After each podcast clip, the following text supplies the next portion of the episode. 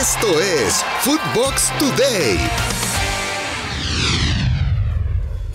Guadalajara, Monterrey y la Ciudad de México serán inspeccionadas por la FIFA pensando en la Copa del Mundo.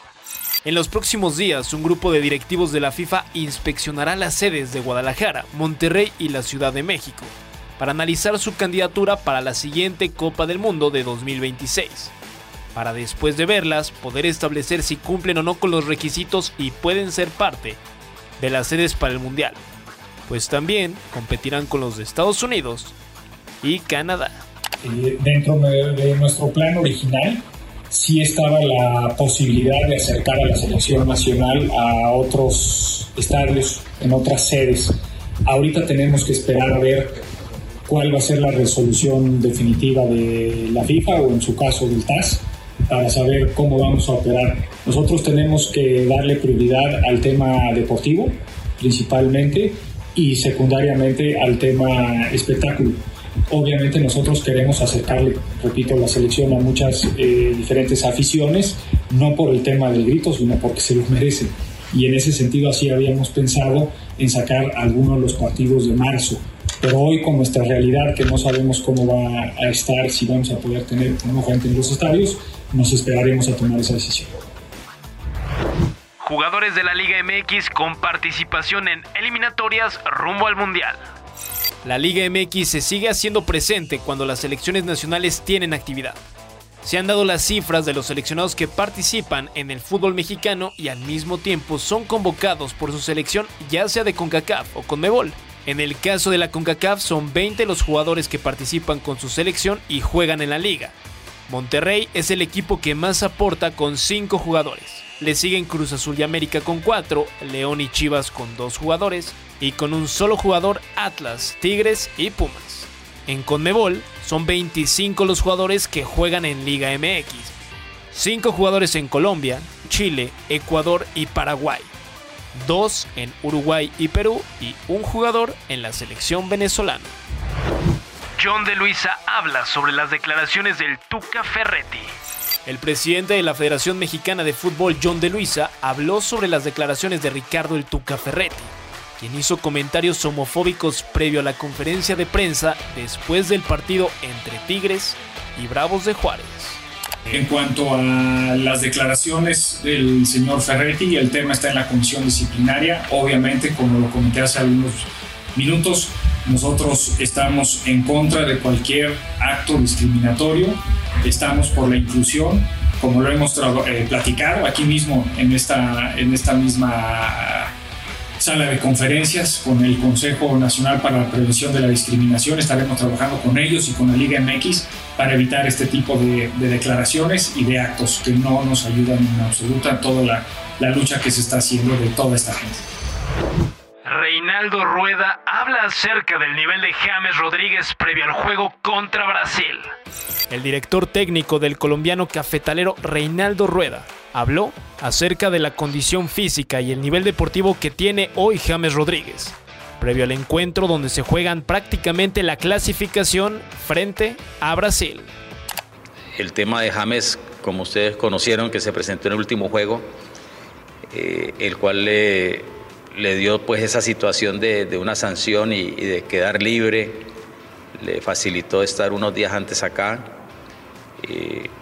Y bueno, por un lado positivo por, lo que significa la adaptación, eh, volver a, reencontrarse con sus compañeros, eh, tener el primer encuentro con nosotros como cuerpo técnico y venía con sus molestias, ¿no? que a última hora eh, sucedieron justo en ese minuto final casi del juego, del último juego con su club, tanto el tema a nivel de, de las costillas como, como un, tema a nivel muscular.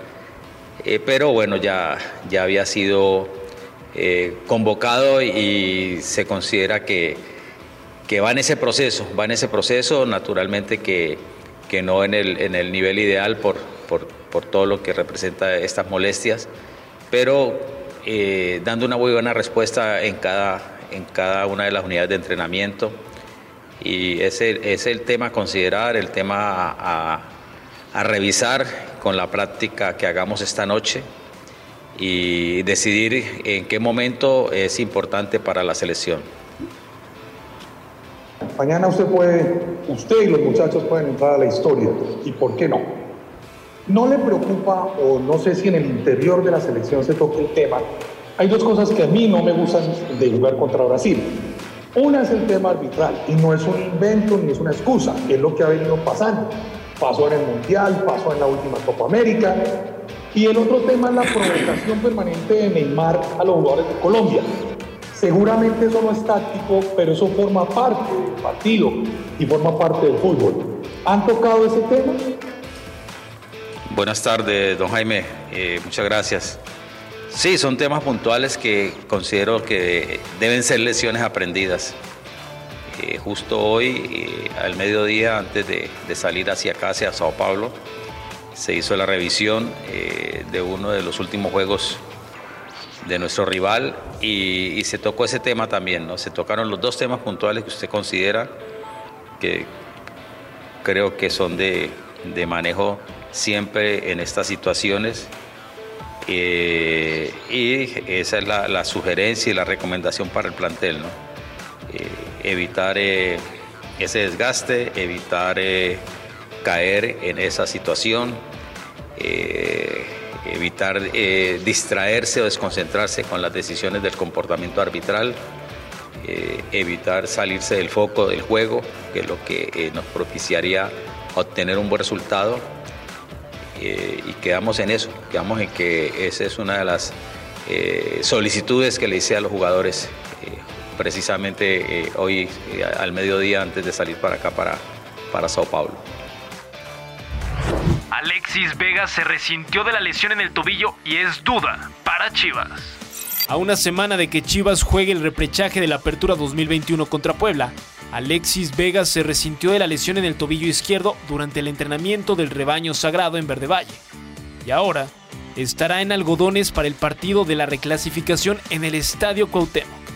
El delantero ya había tenido actividad el pasado fin de semana cuando el cuadro tapatío visitó y ganó al equipo de Mazatlán 1 por 0. Jugadora del PSG detenida por supuesto ataque planeado a una compañera. El mundo del fútbol femenil internacional está pasando por horas de alta tensión, luego de que la jugadora Aminata Diallo del PSG fuera detenida por el Servicio de Policía Regional de Versalles para investigar su rol dentro del ataque que recibió su compañera de equipo Keira Hamraoui Dos hombres encapuchados atacaron a la exjugadora del Fútbol Club Barcelona, directo a sus piernas y aseguran que no fue un intento de robo. Una fuente del caso señala el atentado como si quisieran evitar que ejerciera su carrera profesional por un tiempo. Las próximas horas serán claves para el Servicio de Policía Regional de Versalles, quienes buscan dilucidar si Aminata de Ayó tiene algún vínculo con los encapuchados que agredieron a su compañera. Desde el club explicaron no ser conscientes del posible papel que juega Diallo en esta agresión. Primera sesión de entrenamiento de Sergio Ramos en París con el grupo. Sergio Ramos está de vuelta en los entrenamientos colectivos con el PSG, después de que el cuadro parisino lo presumiera en sus redes sociales. El exdefensa central del Real Madrid ya se pone a punto para que cuando finalice la fecha FIFA pueda estar disponible para el equipo francés y así debutar con la camiseta de Le Parisien. Entre Ligue 1, Copa de Francia y UEFA Champions League, Ramos se ha perdido 14 juegos en lo que va de la temporada 2021-2022. Dani Alves podría regresar al Barcelona de Xavi Hernández. Los rumores en la ciudad condal continúan y parece ser que existe una gran posibilidad de que el lateral brasileño Dani Alves termine su carrera como jugador del Barcelona. Alves, de 38 años, tendrá una reunión presencial esta semana con altos directivos del Barça para discutir la posibilidad de regresar al club en enero de 2022. Ambas partes están interesadas en un acercamiento, pero aún quedan por conocer los detalles de un posible acuerdo, aseguran en Brasil.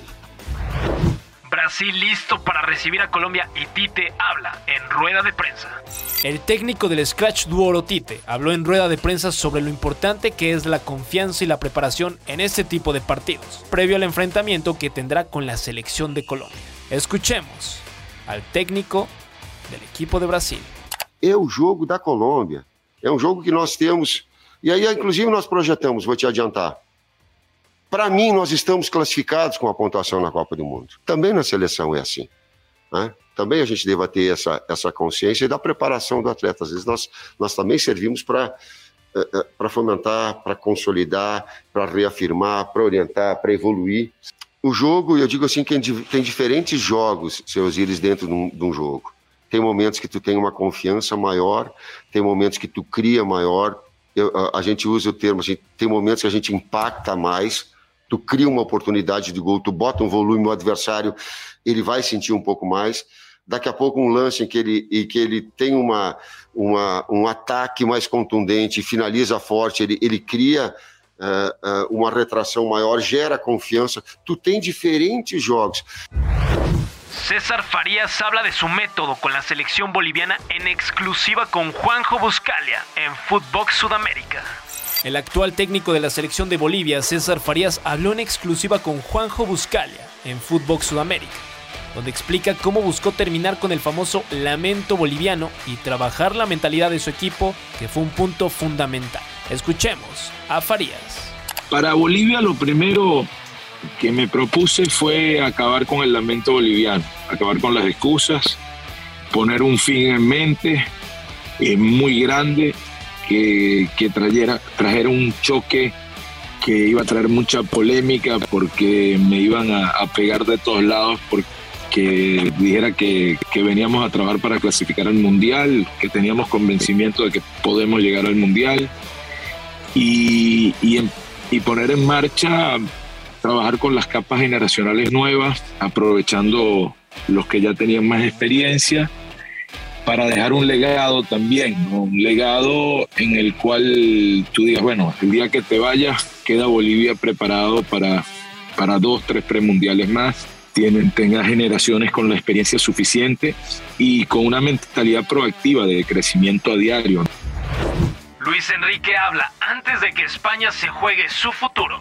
Este jueves el equipo de España se juega mucho de su destino ante Grecia y necesitan la victoria para intentar ser primeros de grupo e ir directamente al Mundial de Qatar 2022.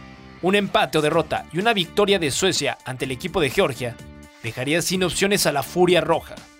Hoy el equipo de Luis Enrique es segundo con 13 unidades y el cuadro griego es tercero con 9 puntos. Estas son algunas de las palabras que dijo Luis Enrique ante los medios. Con respecto al primer partido, Grecia ha cambiado de sistema.